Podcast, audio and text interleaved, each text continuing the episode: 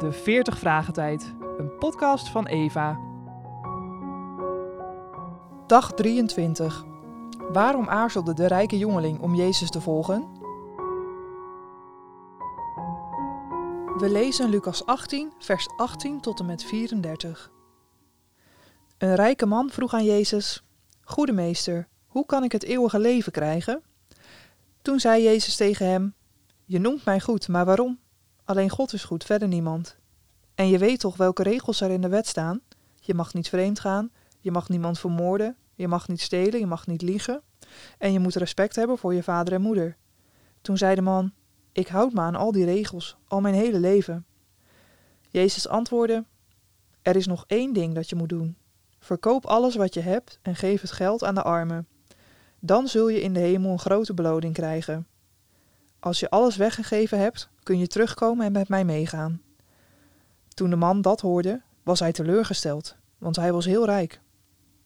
Toen Jezus zag dat de man teleurgesteld was, zei hij: Het is heel moeilijk voor rijke mensen om in Gods nieuwe wereld te komen. Je zult nog eerder een kameel door het oog van een naald zien gaan. Toen de mensen dat hoorden, vroegen ze: Maar wie kan er dan nog gered worden? Jezus zei: Als het van de mensen afhangt, kan niemand gered worden, maar het hangt van God af, en dan kan het wel.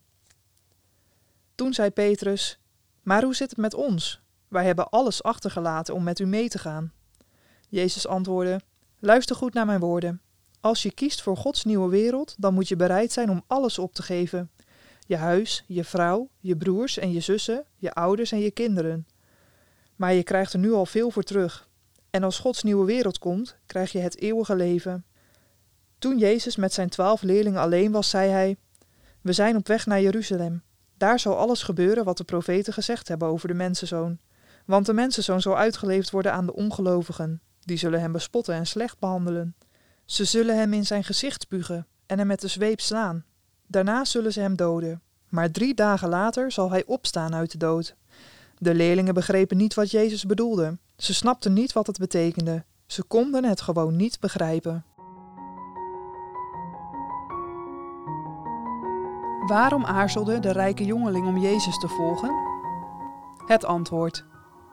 Het is niet toevallig dat de geschiedenis van de rijke jongeling direct gevolgd wordt door Jezus' derde aankondiging van zijn lijden en sterven. Tegen die rijke man zegt Jezus: Volg mij. En tegen zijn twaalf leerlingen zegt hij: Zie, wij gaan naar Jeruzalem, en alles wat geschreven is door de profeten zal aan de zoon des mensen volbracht worden. Eeuwig leven beërven betekent gewoon deel krijgen aan het koninkrijk van God. Als je dat echt wilt, moet je Jezus navolgen, met alle consequenties van dien. Dat is, zo nodig zelfs met hem lijden en sterven. We hebben al eerder gezien dat Jezus in zijn verzoenend lijden helemaal alleen was. Alleen hij kon het oordeel van God dragen en het verzoeningswerk volbrengen. Maar als het gaat om het lijden dat hij van de kant van de mensen onderging, zien we steeds weer dat hij het lijden deelt met zijn volgelingen. Jezus zou aan de heidenen worden overgeleverd en bespot worden, en smadelijk behandeld en bespuwd worden.